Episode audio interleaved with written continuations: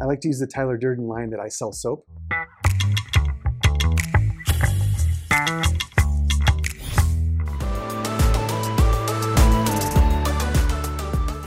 Well, listen, Dave, I want to thank you for taking the time to be here. My pleasure. You know, we met once and hit it off like that. Yes. That was amazing. You've been here for how long? 33 years. I came in 89. 89. I Came in 74, so you a little bit. Yes. Yes. Where were you born, Dave? I was born in Marshfield, Wisconsin, in the U.S. So a small town, only 13,000 at that time. What is it now? You know? Uh, probably 19,000, something like that. Didn't go that- really, really growing. yes. You guys are really getting up there. Yes. You got some tall buildings out there. Anyway, yes. So Wisconsin. So did you have siblings? I have six. Uh, I'm going to rephrase it. I'm the youngest of six children. Uh, uh, so it's, and the five of them were born in six years. So five of them were born, and then my dad said no more. And then three years later, I came out as an accident. So, yes. But uh, so it's Greg, Jeff, Kathy, Linda, Robert. Bob uh, died probably four, somewhere around 40 years ago, 80, no, no, so 35 years ago uh, in a car accident. But the others, the others are still here. How old was he? So that was uh, probably he was around 20. He was probably around 29, 87. He was born in 59, so 28. Was he the closest to you? I mean, in age-wise, he was. Yeah, He was the fifth. I wasn't close to any of my siblings, any of them. Oh no, no! It was only after I moved to Japan that I started. Uh, they started reconnecting with me. Wait, wait, wait. Because you're old. You were how many years between you and him? Three, and nine years between the oldest and me. But they'd already had a relationship with each other, so you were kind of like the odd man out. And I was also odd.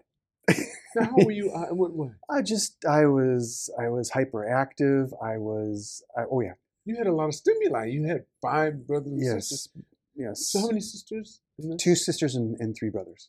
So they were always doing stuff to you, and you were always getting involved, or what? Yes, or I or I would I would cause trouble, or I would be off in my own little world, or whatever it was. I wasn't I wasn't in sync with them. Uh, I was definitely not connected with them, or didn't feel connected with them. Yeah, Really? yeah. So, Yes. so what were you like in elementary school? Were you more academic or more sports minded? What were you like? Uh, I was more academic, but I always saw myself as sports minded. I was very klutzy at sports, but I always saw myself as great at sports. Okay, So I love being and playing football, but but I was always the last person picked.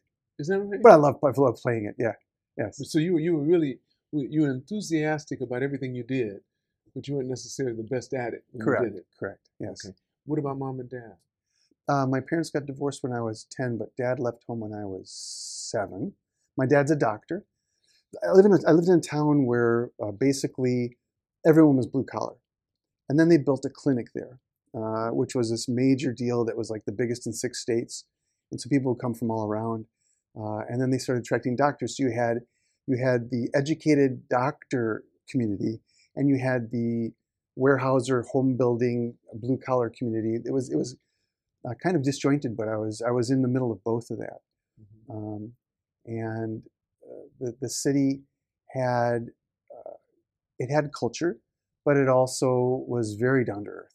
Mm. Uh, lots of bars. Okay. Uh, I, I, li- I lived I grew up in an era where if your hand was tall enough to get over the counter, you got served. Uh, it- carding wasn't really a thing in Wisconsin. Okay. Uh, Because everyone knew, and you were pretty homogenous. everyone knows everyone. Everyone knows everyone, right? Yeah, everyone knows, or knows of everyone in those Okay. small towns. Yes, yes. So okay, so when you, what were your biggest interests when you were growing up in school? Let's say from starting, what were the first things that caught your interest? Well, it's funny. I didn't really start catching interest in anything until I moved until I got into junior high. Okay. Uh, grade school was kind of a blur. Um, uh, didn't really do well in any of my subjects. Didn't really try in any of my subjects, but it was just having fun. I got to I got to junior high, and I I noticed that I could do things well. Like what? A- any any subject I took. Uh, so so I, I we were in a modular system, which means you have like 20 mods per day, uh, and you can have a class that's only 20 minutes long, or a class that you can have that's four, that's an hour and 20 minutes long. Um, and I, would, I took as many classes as I could. And I basically got straight A's and everything. I also had the second highest detention rate of anyone. I, it was so easy for me. It was so easy at school that I, I kept on getting into trouble. I wasn't I wasn't challenged. So what kind of trouble did you get into? Oh, I don't know. Uh, uh, skipping out on school grounds, or I was in physics class once or chemistry class, and I was blowing I was blowing paper wads at a girl through through an empty pen, and the professor, uh, the the teacher, uh, definitely got me into Okay. suspension. I mean, oh, that's the type of thing. I was I was being a typical brat type of of, of uh, annoyance to other You, other you didn't have people you ran. I mean, your, your tight group. No. You were much of a, you were pretty much very much alone. Yeah, very very much a loner. Yes, I, I didn't run with anyone. There were there were people who would associate with me, were nice to me and gracious to me. Mhm. Um, but they were being nice to me rather than anyone calling you up and say, "Dave, I miss you. Let, let's go out." It was, sure, you can tag along, I see. But I understand that was of my own doing. I mean, I wasn't, I wasn't, I wasn't making efforts to create relationships and, and being sincere with people. I was in my my own little world and just, if I wanted attention, I'd do something to get attention. Do you think that you were affected because your mother and father separated? I'm sure. I'm sure that had something to do So with it. So mom had her hands full anyway. and You're the last one, so Yes, yes, I was the last of six. Uh, it pretty much drove her crazy. I mean, it, she had a, had a hard time dealing with six kids. The youngest, the older of which, well, the oldest of which, you know, was 15, 16, 17, and then me, seven, eight, nine. two different spectrums. Yes, yes, and Or you- are they still here? Both your parents are okay? I know they've both passed. Oh, both of them. Yes, my mom passed 30 years ago this year, and uh, and my dad passed uh, last a year ago in May, How old was he when he passed? 89. 89. Yeah, and my mom my mom was 59 when she passed. Oh. Okay. Did either of them get married again? My father did. My, Okay. f- my, my father left my mother for another one. Oh, okay. Yeah. All right. So that was that whole thing there. And, uh, and it was uh, an interesting dynamic because he let me come, they let the kids come visit him, but it was always just a little bit off. And, uh, and I didn't know how to handle that. So I he had didn't, more kids. and I don't think so. I think, I think his wife Judy had a, a child from a previous marriage, but I don't think they had any, any kids of their own. Okay. But, uh, but they stayed married for a very long time until she passed away. Oh, Yeah. So she passed away before he did. Yes. Okay. And then he didn't get married again. He was. Uh, no, no, he was already 86 Okay. at that point. So Oh. Yeah. All right. So when when you went to high school, did you have anything that you were particularly focused on then in high school? Well, it's interesting because I did so well in, in, in junior high. My mother uh, grew up in a, uh, uh, I, won't say, I don't want to say wealthy. Uh, I, I guess you could relatively. She was in a very well off Jewish family. Her, her father, my grandpa Nate, uh, ran a speakeasy, Hmm. a restaurant across from City Hall uh, where during the Prohibition they had a back room with a slot door and you had to say the password. And, Mhm. and most of their customers were politicians and, and policemen. Um, but yeah, he, he did very, very well. He Had lots of money at that point. And my grandmother was uh, living the high life as the as the, the princess. Were you Um, close to your grandparents? as close as I could be, being seven. I mean, I don't really ever have many memories, but uh, they very, very much treated me well and, and uh, had good memories of them, both sides of the parents. Uh, very, very, uh, very good memories. But uh, my my transition from junior high into high school, because my mother had so much culture in her life, um, she was very much afraid of me going the path, down the path of my brothers and sisters and many other people in this small town of Marshfield, which was drugs and alcohol. Your brothers and sisters all got involved in. Sure, sure, yeah. I the first time I had an al- the first time I had a drink, I was eight years old. The first time I smoked pot, I was seven years old. Okay, No, come on. Wait, wait, what, what was it? I was just what years are we talking about now? 1970. 70s? Okay, when I, I, I was born in '63, Okay. so 1970 was the first time. Uh, but even before that, my dad was a doctor, so we always we always had pharmaceuticals in the house. And you knew what to do with them. You knew how to get them. In. Well, when you have codeine cough syrup once as a five-year-old, you tend to go back to the medicine cabinet. You like it, yeah. Oh yeah. So I was guzzling codeine syrup uh, before the age of six. So uh, it was interesting growing up uh, in, a- in a medical household. Okay. Yeah. So she didn't want you to go the route of your brothers and sisters. Right. So what she do? So my, my mom ran an art gallery uh, at the clinic. My, my dad was a doctor at the, this, this new clinic, and they had a huge lobby. My mom said, this is such a waste of space. We have people coming from six space, six states. Let's put an art gallery in here and expose people to things that, you know, they're, they're coming from farms. They've got hod cloppers on. Uh, let's give them some type of culture so that they can at least be exposed to it. If they, they can walk by it if they want, but if they want to sit and, and deal with it or look at it and walk around, they can. So she had this place called the New Visions Art Gallery that she founded in Marshfield. Um, and one of the exhibits, I believe, was the Art of the Carolinas. And the gentleman who was the curator of that exhibit had a, had a son who went to Deerfield Academy, which is like the number three private school, high school in all America. And they got to talking, and he said, you, you need to get your son out of here. And so she got focused on applying me to prep schools. I applied to Deerfield, Andover, Exeter. I think there were a couple others, but uh, Deerfield's the only one I got into. Okay. So I went to Deerfield for four years. Complete opposite of Marshfield. I went from straight A's to C's at best. I mean, it was it was you had, it was competitive. I was writing ten page papers at, at the age of fifteen. Okay. So these guys were the way. Oh, I, yes. can, I, I can just about guess what it was like. The way to be the jock there was to be the best in academics. Well, no, but it was mm-hmm. also a heavily heavy, heavy jock school. Really? So you was had this bo- all was this co-ed? All male. It's all co- male. it's co-ed now. No, but it wasn't then. Okay. It was all male, and they were recruiting. They would they would they would actively recruit recruit from junior highs out in California, Wyoming, Florida, to get, to get the best. So, for example, while I was there, if not undefeated, the water, water polo team was champions for, for years and years straight. Uh, they might have lost a game or two, a match or two, but no, they were very serious, very serious about their sports. And there's a lot of money in the school because it's an old established. I went to school with Rockefellers and. I was going to ask you, tell me some yes, alumni. Yes, um, uh, the Koch brothers. Yes, so uh, very, very well. I mean, they have a huge endowment. Uh, that's how I got there. I went on a scholarship. Okay. I got accepted to Deerfield because I could play the trumpet. I was their because to- you could play the trumpet. I was the token artsy fartsy guy. Artsy fartsy, okay. Because they were trying to get away from the jock image. Right. I mean, academic. I mean, very, very high academics, and also sports. But but the arts department wasn't really there. So I, I played trumpet and I got in that scholarship. So I, I paid my mom paid $3,000 a year and a school that cost just under 10. Right now, I think it's about 40, the tuition for a high school per year. Um, but uh, that's how I got into that school, and I got in, but it was very, very difficult. Mm. Just grind. I mean, I was pulling all nighters. So you wanted you wanted to, even though it wasn't your it. idea. I loved it.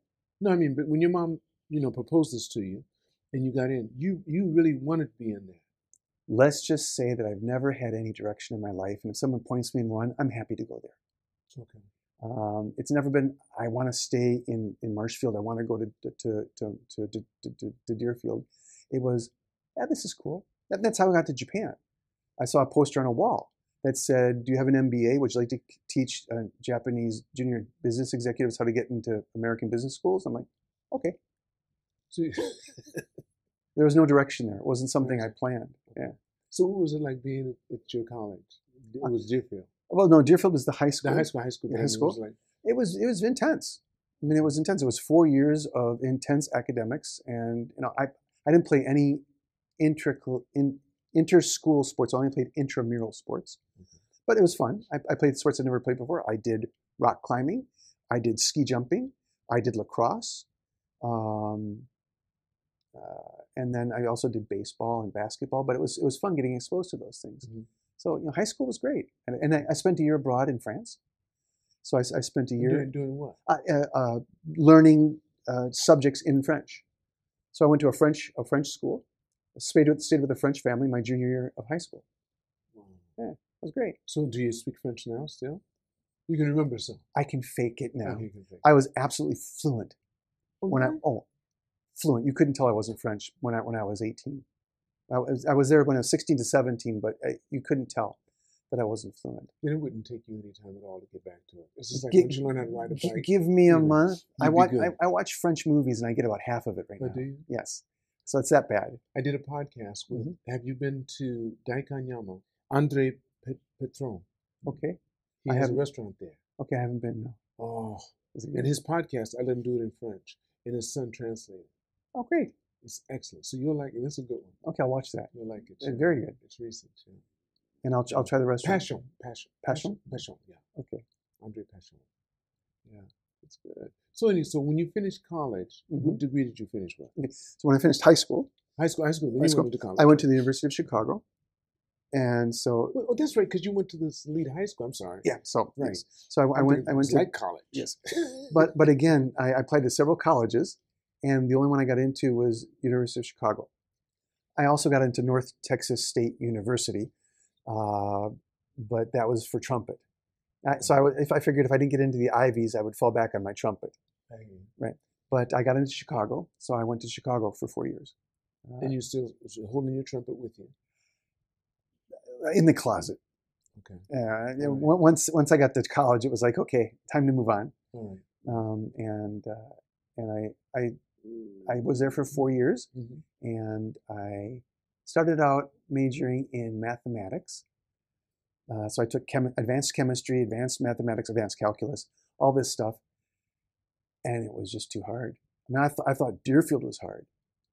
Um, I, I, took I took a, an FW, which means I was failing out of out of chemistry. Yeah. I withdraw I withdrew mm-hmm. out of out of advanced chemistry, mm-hmm. and uh, in calculus, I got like a 30 or a 40. But because they were grading on a curve, I got a B. You couldn't take it. I was like, I don't want this. Right, right. I, I you know, I, I don't want to get A's and B's failing over half of my questions. That's, that's, no. Mm-hmm. Since I was fluent in French, I switched to become a French major okay. and basically skated through college. I mean, this is after your first year? After my first year. Yeah. Okay. Yes. So that made it easier. The prerequisites were a lot Yes. Yeah. Yes. Yes. So I just I just went through that, but uh, but uh, three years into college, um, my roommate Steve Henn, he he wanted to go into the business school. They have a program there where after your third year of college, you can go into your first year of business school. So your last year of college becomes your first year of business school, and you can graduate with two degrees in five years. And Is so, that what you did? So we both applied for it, and that's what I did. Yes. Yeah, so I, I, I, went into what's called professional options, the pro-op program. So in my fourth year, I switched from a French major to a business major. After my fourth year of college, which was my first year of taking all business school classes, I graduated from college uh, uh, with a degree in business, and then uh, just finished out my business school degree. Okay. Yeah. So then, once you finished, once you finished school, you, you went to you went to a pub or something. You celebrated, and then you saw you went into the restroom and you saw this big poster with someone say, "Come to Japan." what here had happened? I wish that's what it was. I, didn't, I wish that's what it were. Yeah, but um, unfortunately, um, going to the University of Chicago, apart from apart from calculus and and chemistry, because Deerfield had prepared me so well for academic life, I was basically getting straight A's. So um, I, I got the B in calculus, but got out of there. I got the W from chemistry, got out of there. And everything else was A's. So my, my first year in, in, in, in college, I got straight A's. And it kind of went down from there. Uh, so by the time I graduated from college, I had a 3.251, which was like, like the, the 0.1% to get above an honors degree. So I, I got the honors. But um, my, my, my business school classes, I was getting straight C's in. And my second year, I did even worse. So I was in a fraternity and I was having too much fun socially. And uh, I was drinking majorly and I wasn't taking my classes seriously. So, uh, you know, that senior slide really hit. Uh, and when I went interviewing for jobs, everyone noticed. And no one hired me. No one hired me. Uh, so when I, after after I got out of uh, business school, I I tried to get jobs and no one would hire me for months and months and months. The University of Chicago has, the business school has a career resource center where all these different companies give their leads. And I would go in there every week or every, every month and get the leads and interview, whatever. And one time I was there after, you know, 50 failed interviews. There was a poster on the wall That's that said, do you have an MBA? Would you like to come teach Japanese junior executive cutthroats how to get into American business school so they can advance in their companies? I was like, I can do that. Had you ever been outside the United States? Come to the United States? Well, except the time in France. No, went to France. So I was what, in France. What part of what, what year in college were you in when you went to France? I was in high school. Oh, that was in high school. So I, I was in my my junior my junior year in high school. I was in France, okay. uh, but uh, I had, had so that was 79, 80. I was in France. And other than that, had never been out of the States yet. Okay, where in France were you?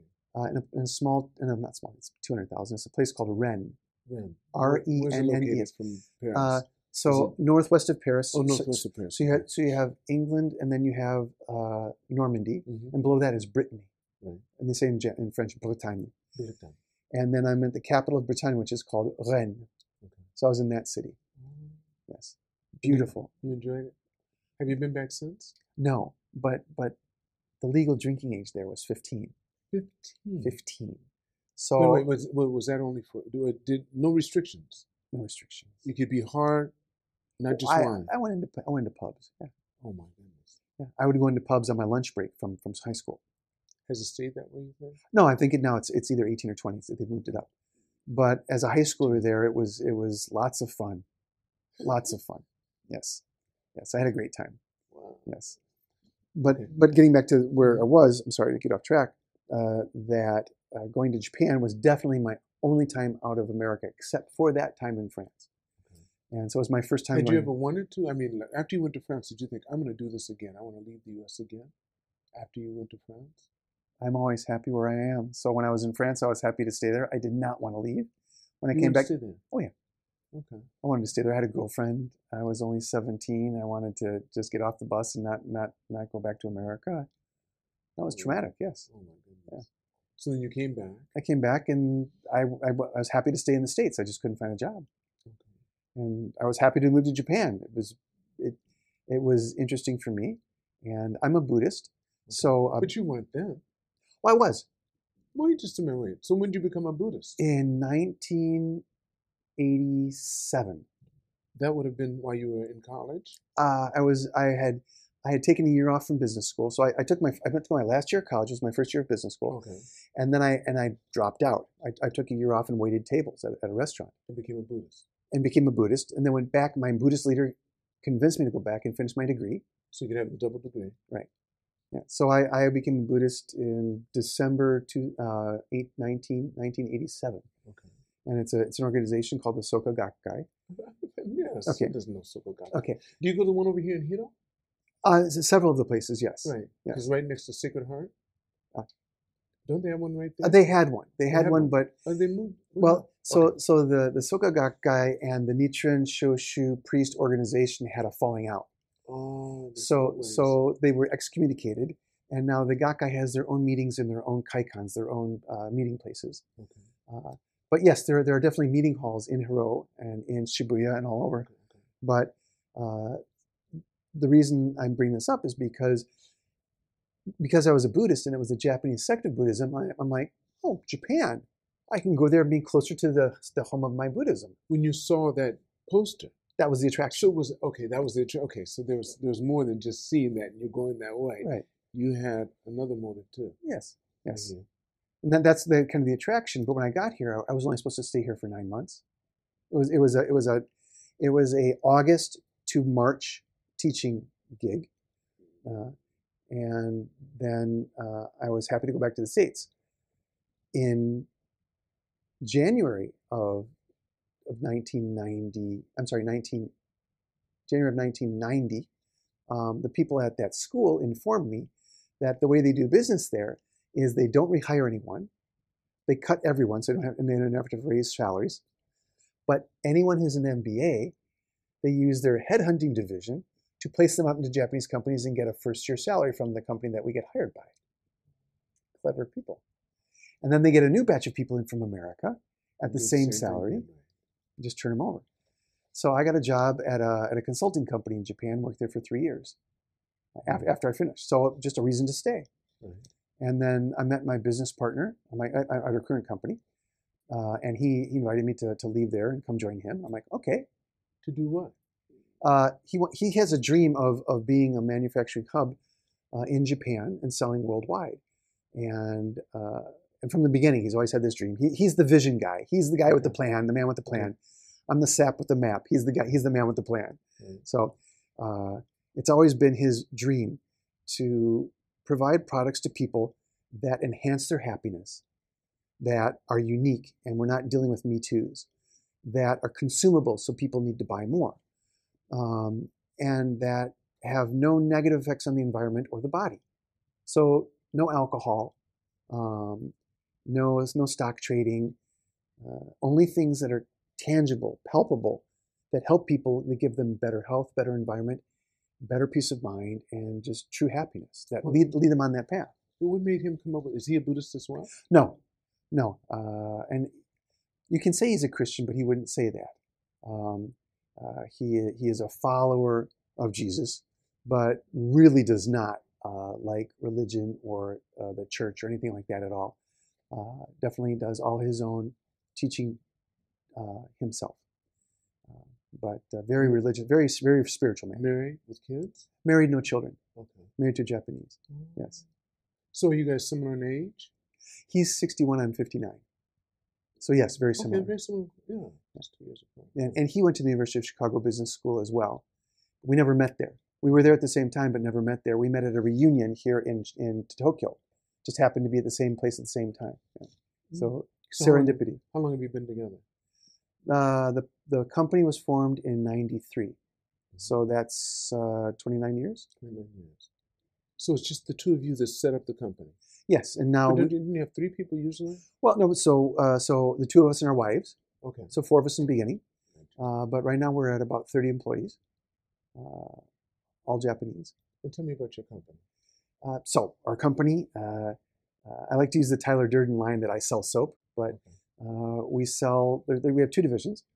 Uh, one is selling environmentally safe surfactants, soaps, uh, detergents, uh, cleaning products that are plant derived. So nothing uh, from petroleum, no synthetics, all totally bio- biodegradable, uh, very gentle on your hands, on the skin. Uh, we, we're, we're very good in food factories and restaurants. So if someone actually spills something in the food, it's not going to poison people, things like that. So that's our marketing edge there. Uh, we're very expensive. Our raw materials are very expensive. We make very little profit. I make very little money. Um, What's it's the in- hopes that it's going to eventually reach a tipping point and then boom? that's always the hope. That's been our hope for Okay, 30 years. right. Uh, Because so there's a tipping point, they say, usually. If you have something. yes, yes, we've been hoping for a long time. 30 years. Okay. Yes, so we've been hoping for a long, or, or almost 30 years. If it gives you any hope, my, my father in law said this prior to him passing. He told me, he said, Lance, I know that you're ambitious. I could see this, I could see the light in your eye when I first met you. Um, don't build a lot of small pyramids. Because if you do so, the base isn't very stable. He said, take your time and get a real, real wide base. Because when you do go up, which is a lot easier, it will be huge. Mhm. And intellectually I understood that. Emotionally, it's Yeah. another thing. yes, So I've been Yeah. building a lot of small pyramids, but in the back of my mind, hoping that the base is. I haven't having to, to go back on my, you know, emotions and get into the Mhm. intellect and say, but actually, it's like adding to my base. yes, And someday, and and I- that's that's where you want to end my up. lifetime, but Exactly, that's where you want to end up being. That looking back and saying, okay, that was a base. it is. Yeah, we we've almost we've almost gone bankrupt, minimum of four times. Hallelujah. You know, uh, the past thing with COVID almost put us under. Uh, Lehman Brothers shock almost put us on, on, under. Uh, when the when the yen rate, uh, when it, when it went down, when it went up to whatever it was, 126, uh, we had set our prices when, when the yen rate was 90 into the dollar, and Japan will never let, let you raise prices, and, and the exchange rate went up to 126. Or in that in that in that time, we were buying stuff from Australia. The Australian rate went, went, went from 70 up to 105. So you're really so you're really affected by by the currency because you're dealing not with just products in Japan. You're getting your sources from somewhere else, from abroad, and that's what takes it. And you have shipping costs. And Yes. Yes. So in the beginning, we only did import because we had no manufacturing. We only did import, but, Well, we're, now you manufacture. but now we're manufacturing. So in the beginning, we were totally dependent on products coming in from overseas. Uh, now we're bringing in raw materials from overseas. So we're, we're locally based in Japan. Uh, we have two divisions. The one is the, is the soap division, which we have our, our own factory up in Ibaragi, uh, and uh, we do all our manufacturing there. The other one is a health food supplement division, where we sell amino acid sports supplements, which the general public can, can take as well. And we contract out a manufacturing, company for that.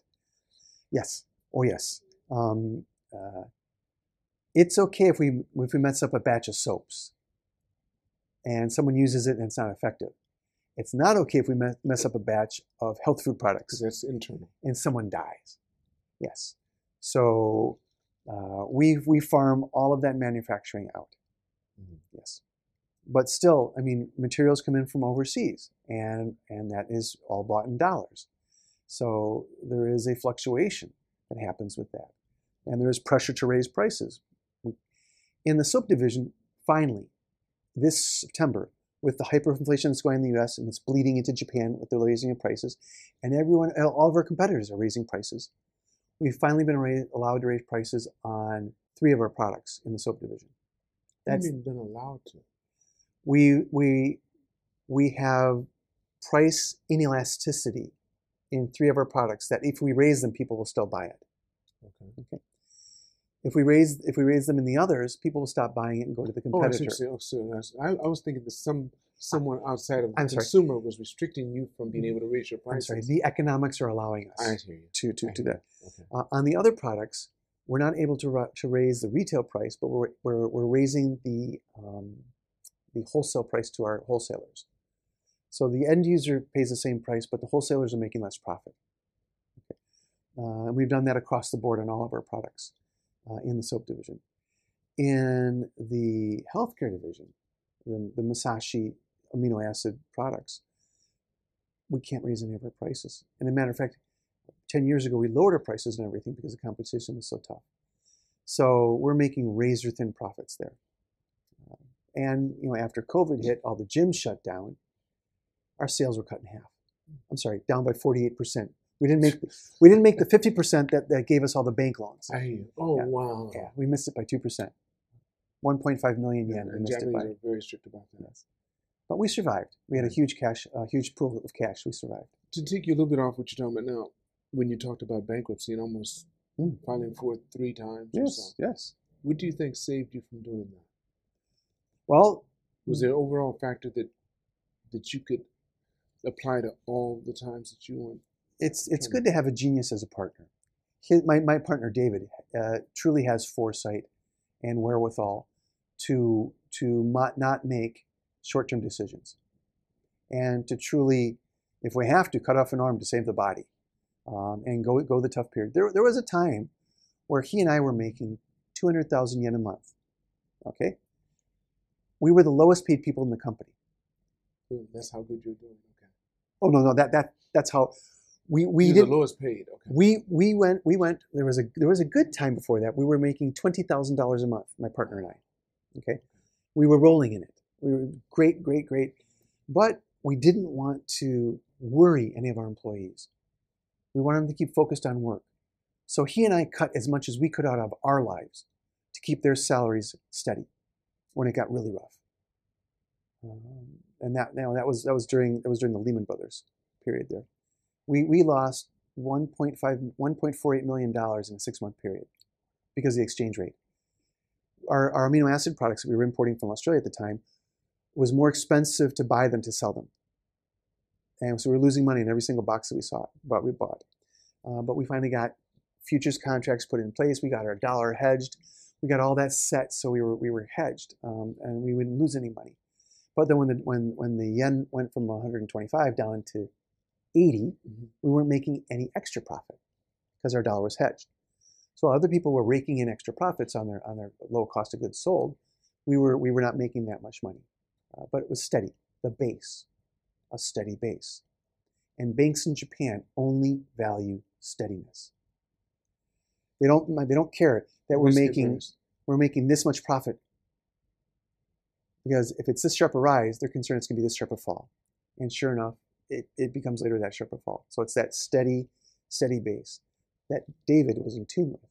He was always making sure that our balance sheet and our profit and loss was in tune reflecting the steadiness of where we were going. And that's how we kept it, that's how we kept afloat. It was his foresight, um, having enough cash on hand. It was always our philosophy to have too much cash. And if that meant having a lot of loans, then we'd have a lot of loans, which is possible in Japan because the interest rate was under 1%. If the interest rate 5%, we can't do that. So we were a very unique situation where we had a ton of cash, 12 million yen in cash. I'm sorry, 12 million dollars in cash, 10 million yen in loans, but 12 million dollars in cash. We could pay that back any time. And it was that cushion that got us through uh, the, the COVID period. Mhm. COVID in particular, we would have gone out of business if we didn't have that. That's interesting. Yeah. Are your wife still involved in your business? Uh, uh, David's wife is. Okay. She's the the head of uh, the the accounting division Right. at our company. My wife was the head of accounting, accounting, but she got pregnant uh, back in ninety. I'm sorry, two thousand and one. So uh, she quit the company in this on December first, two thousand and one, and my son Renee was born December eighth, two thousand one. So He's a year seven seven days later. He's going to be a year soon. No, no. So so Hmm. so December two thousand one. December two thousand one. Oh, 2000, I'm thinking 2021. I'm sorry. Yeah. It's somewhere else. So 2001, 2001, she quit the company uh, 20 years ago, Right. 20, 21 years ago, because she was this pregnant. Um, and so, so she still runs our trademark. Uh, she still works on that. She's still the person in charge of trademarks. So we still give her a salary every month, but she's not in the office. Once every two, three months, she'll come in and sort that out and then go back home but she's still an employee. Uh, she's still in, on the payroll, but uh, she's been raising two kids for the past 20 years. So you have two kids. Yes. One is 20, 21. So my 21 year old is Renee. He's in, in Soka University out in Hachioji here in Japan. My 18 year old is Joe, and he's in Wisconsin living with my sister, his aunt, going to school there. How old was he when he left? Uh, he was 14 when he left. He's been there four years. Yes, four years. He, he couldn't handle Japanese education. It was driving him crazy Yeah. because he's But like, he speaks Japanese. He's fluent, isn't he? well, yes, yeah. He, he didn't speak any English. Okay. So I was thinking. Yes, he went to Japanese school, school didn't speak any English, uh, but he was he was the ADHD kid, so he was always asking questions, and the teacher's like, "I just explained that five minutes ago. Go, go, be quiet, shut up, sit in the corner." You know the Japanese expression: "The nail that gets is sticking up gets gets hammered down." Exactly. That was that Joe. nail. He was that nail, uh, and he just he just it was driving him crazy. He was he was going to quit school uh, at the age of fourteen, and go into the trades and become a carpenter. You didn't want that. Didn't want that. So, uh, as an alternative, we said, well, why don't you try uh, the States? We had him over in the States, had him visit uh, the, the school that was near where my sister lived. He liked it. He said yes. And he moved to America in January 2019 and had him go to a, a, a, an English school for eight months and get through that. Mhm. In March, he came back to Japan to graduate from middle school because if he didn't come back, he wouldn't get that middle school certificate. Right. right. So he came back for two weeks to graduate uh, from Japanese middle school and then went back uh, to America. And he's been there ever since. Does he enjoy it? Yes, there's challenges. Uh, he doesn't like to have to go into the classes he doesn't want to be in. So his, his grades are not straight A's. They're very they're very difficult. Uh, you know his, his his freshman year, COVID hit. So so his first semester he had a 3.0. His second semester he had pass fail, and really didn't study. Then he went to uh, a sophomore year, and he, his his GPA was 2.5. But you know he, he was in his trades. He took trades classes and and uh, and uh, and math classes. Got straight A's or B's in those. Uh, but English and social studies and those those classes were difficult. Uh, junior he transferred to another school, which is uh, the same distance from his current school, from his house, uh, because it had engineering classes. And I wanted him to take those classes because he does like engineering. And I don't want him to just simply join the uh, the Navy or go into the trades as a carpenter without exploring the possibility of actually going to college as a civil engineer, trying the profession. Mhm. If he doesn't like it, he can always go back to being a carpenter. He can always join the military at 22 instead of instead of That's right, that's 18. right, that's But if he doesn't apply to colleges now, he might miss out on that. Mhm. Whereas he says, I go into the military first, and then I can get I can get the GI Bill to pay for my college. So, you know, we're open to all things, Right. but it's it's just out of Japan. So how's he doing as far as his English goes right now? Is he speaking English really well? He won't speak Japanese. What about your oldest son? Does he speak any English? Yes, yes. As well Um, as your second? oh no, The second really just jumped on it. Completely. just overtook him. Just completely overtook him. Yes. And of course, it's comprehension too because he's in that environment. Absolutely. I saw that happen with my youngest because we let our youngest go to college in the U.S., but the other three stayed here. Yeah, total immersion. And he comes back and just his whole sensibilities. You know, I see that side, which I can't say isn't something I might have wanted my other sons to have it, have as well Mhm. at Arsenal. But they're all doing well. I can't complain one bit. That's interesting. It's very varied and they're completely different personalities. Are they close with each other? No, How No. many years apart? uh, Wait, wait. two years, two months apart. That's close enough to be close. But Renee, Joe always wanted to do what Renee could do. Okay, And Renee wasn't tolerant of Joe not being as good. And so Renee would berate Joe, I hear you. and Joe would think he wasn't good, so good enough. But he was two years different. Your English isn't good enough, your soccer isn't good enough, your math isn't good enough, whatever it was. He would, he would use that opportunity to, to put down Joe. And so Joe has a, a difficulty with, with having a high opinion of himself. I hear you. Right. But that's not the case anymore. We're working on it. Okay. We're working on it. Joe just got a 96 on his contemporary issues uh, uh, test in, in, in his social sciences class, which is a wonderful achievement. He likes the class. You know, he, he doesn't, you know, he, he's not been one to really excel there. Mm. It's just, it's really great. You know, we talked about that today. I was like, really great, being supportive. Mm. Uh, but he, he's, Oh, you spoke with him today? yes, Well, listen, you know he's going to see this. I'll, I'll send him, a, I'll send him a, uh, an invite. Yes. No, I mean, no, he's going to be able to see this this podcast, and I hope you leave it in because our kids need to hear what we feel Yes. When we don't think they're going to hear it. Don't, don't make me cry. All right, go on, go on. Yeah. No, that's beautiful. I do, I do really value yeah, my son. yeah. You, of course you can. That's through you, part of you. You spend all your time with. That's what you're doing it for. But growing up, I didn't. I mean, I'm sorry. When he was a young child, I didn't value my children enough. I was I was so immersed in my work. I was working till 11 o'clock every night. If I wasn't, I was out drinking with clients. I wasn't there for my kids. So I'm, I am making up for it now. And I know I can't undo the damage I did, which is actually a blessing in a sense of not trying to. I know that today is a fresh start. Whatever I do is now from here. The damage is done, whatever's there. You know, there's an old saying about an old story about the the, the, the, the nail that's hammered into the wood, and, and fixing that is like trying to take the nail out, but the hole's always there. Um, but you got the nail out. So the pain can be gone, but the, the scar's still there. But moving onward and creating those new relationships. So I have a new relationship with my son Joe and a new relationship with my son Renee um, that wasn't there when they were younger. And just however I can support them, I have to be tough love at times. I have to be tough love. Um, if I can be supporting at times, supporting it, whatever it is, but just not being rea- reactive or, or not caring or, or dictative. Um, uh, it, it is it is good now. It is real good. good. Is it- are they close to their mother? It's interesting. Yes. Um, They've always been. uh, so Renee was was uh, has always been the distant one, uh, the one who, uh, you know, if you had to put a put a label on it, I always thought he was a little bit Asperger's. Okay. All right, uh, he's not clinically. He's not. Very But- high performing. If he was, Yes, but but he he definitely um, has. He's an introvert. and he doesn't like he doesn't like being touched, or Uh, I not probably not. Probably because that's very Asperger. Yes. Um, d- d- has difficult times being touched. He will hug with me now. Okay. Never as a kid. Um, yes. Uh, Re- Renee would, would not cry at movies. Didn't get it when other people were crying. Would he laugh? Uh, yes, if, if something was funny, he would laugh. But but but the emotional connection of of of why they're crying on screen and how that connects to him wasn't really there. Um, it, it- it's getting there now.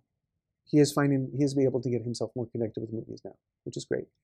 Joe, on the other hand, would just would just be Into it. into it, yes. And mom was into it. So Joe and mom were always closer. Um, but then Joe and mom had had a much bigger rebellion period. Oh, he rebelled massively against his mother And his teen in his teens. when he when he was when he was 13, 14, before he went to the States.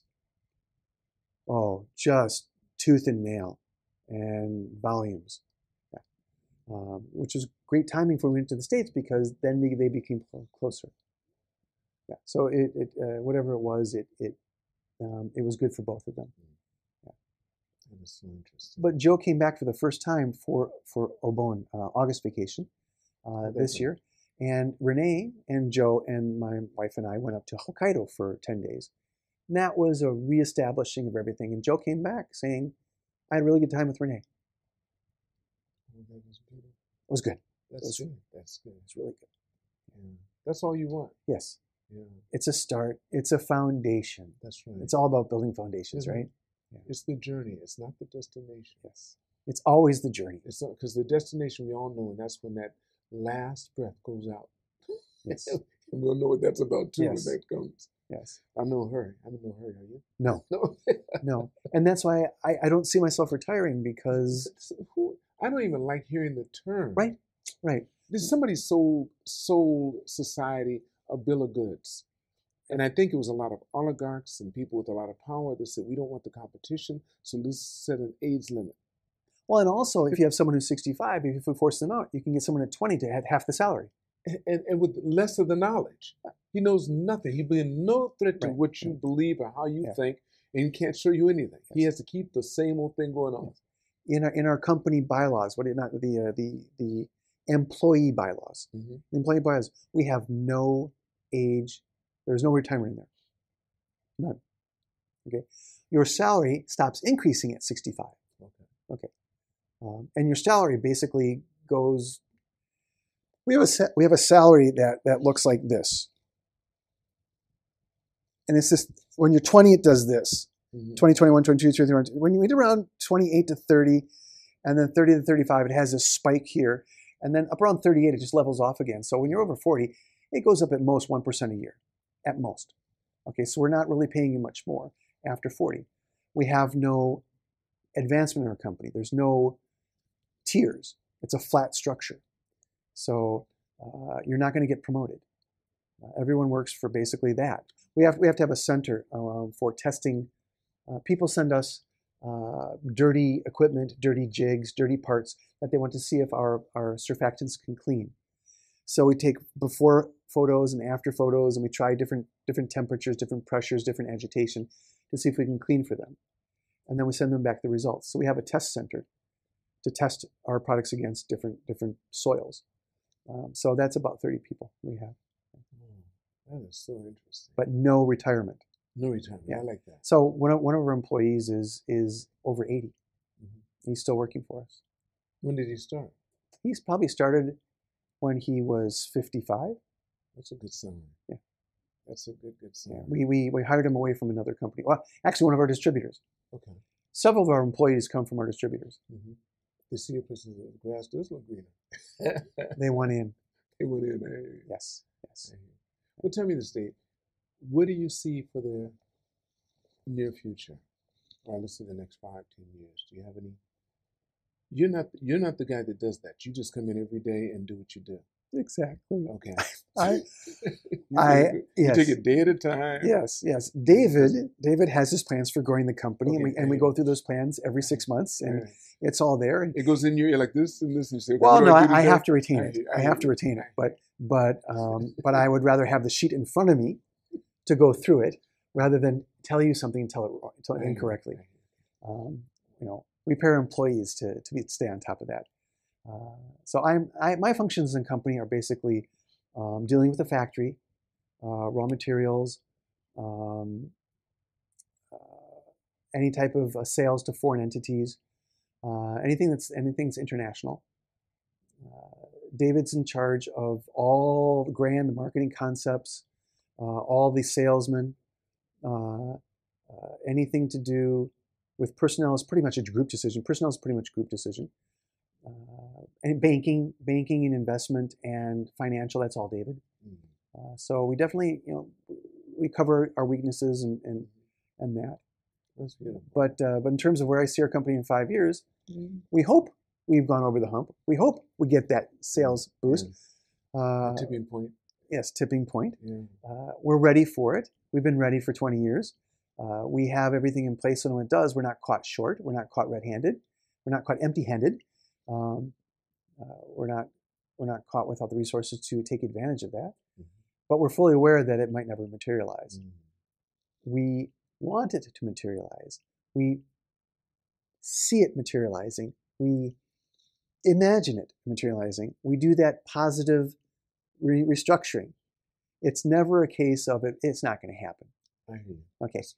Um, it's always the case that it will happen. How do we make it happen? Are you hoping to have a big company maybe absorb you, or it could be in many different ways? No, you wouldn't let that happen. What about what about? We've been offered already.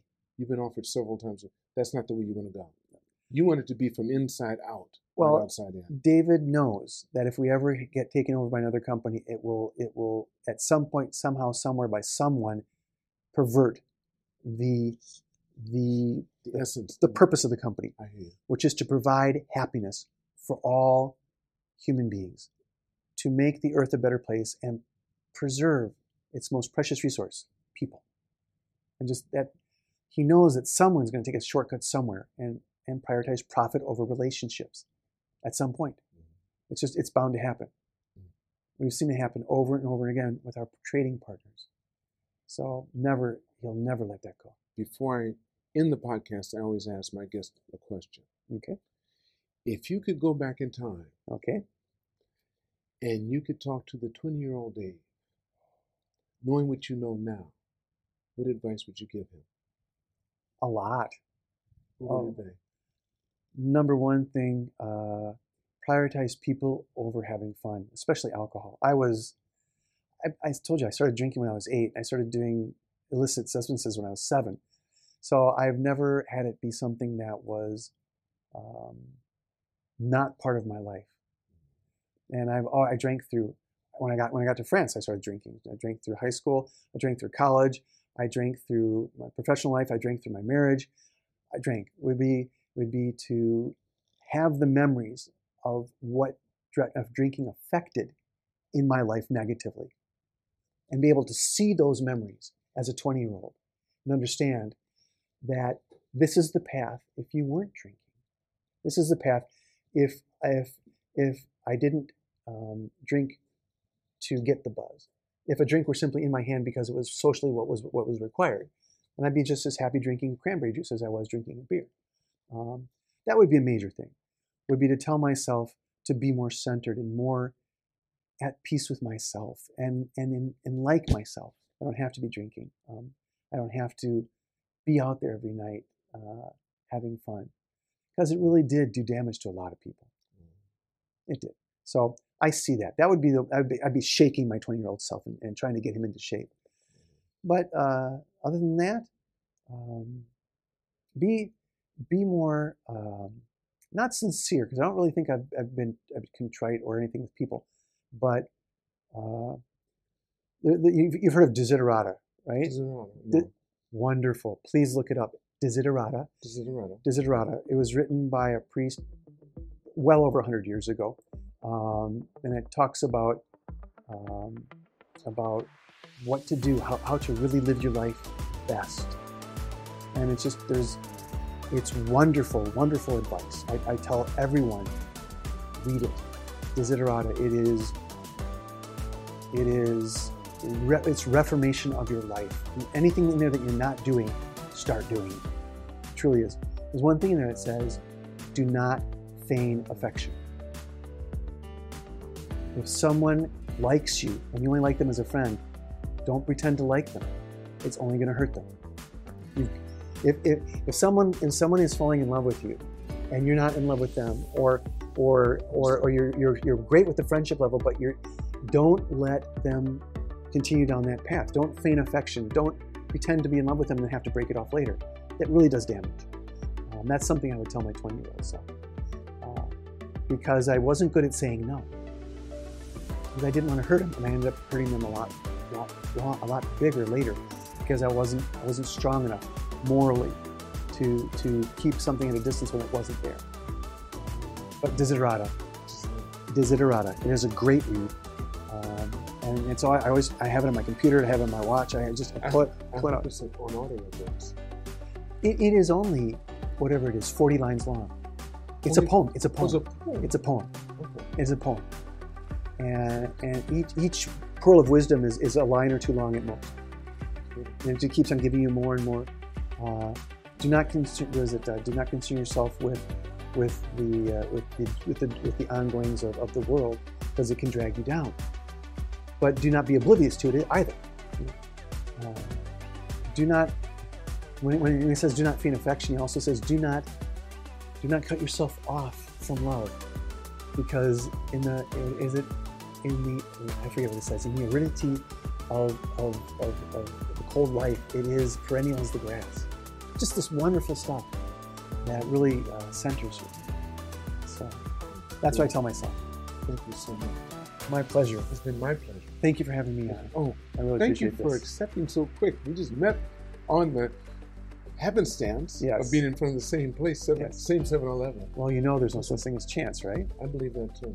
It's are your eyes looking up? If I were in a bad That's mood and I were just walking by, my head would have been Right, down. right, right. I wouldn't have seen you. Right, but I would have opened it. No, I probably would let you stay in your misery. Because I Right. don't. I would let you stay in it. But that that that's that, that is what True. chance that was that's, That's what true. fortune is is, is, having your, your eyes up and, and being open. That's Always oh okay. And we're in an environment where we don't fear each other. Fear the, the, the, the we didn't expect anything from each other. Exactly. I love an environment like this. And when you get to places, I can sense it right away when someone thinks you want something from me, or you have to worry that they want something from you. Yes. Thank you so much, Dave. My pleasure. I want to thank all of you watching this podcast. Make sure you press like and subscribe.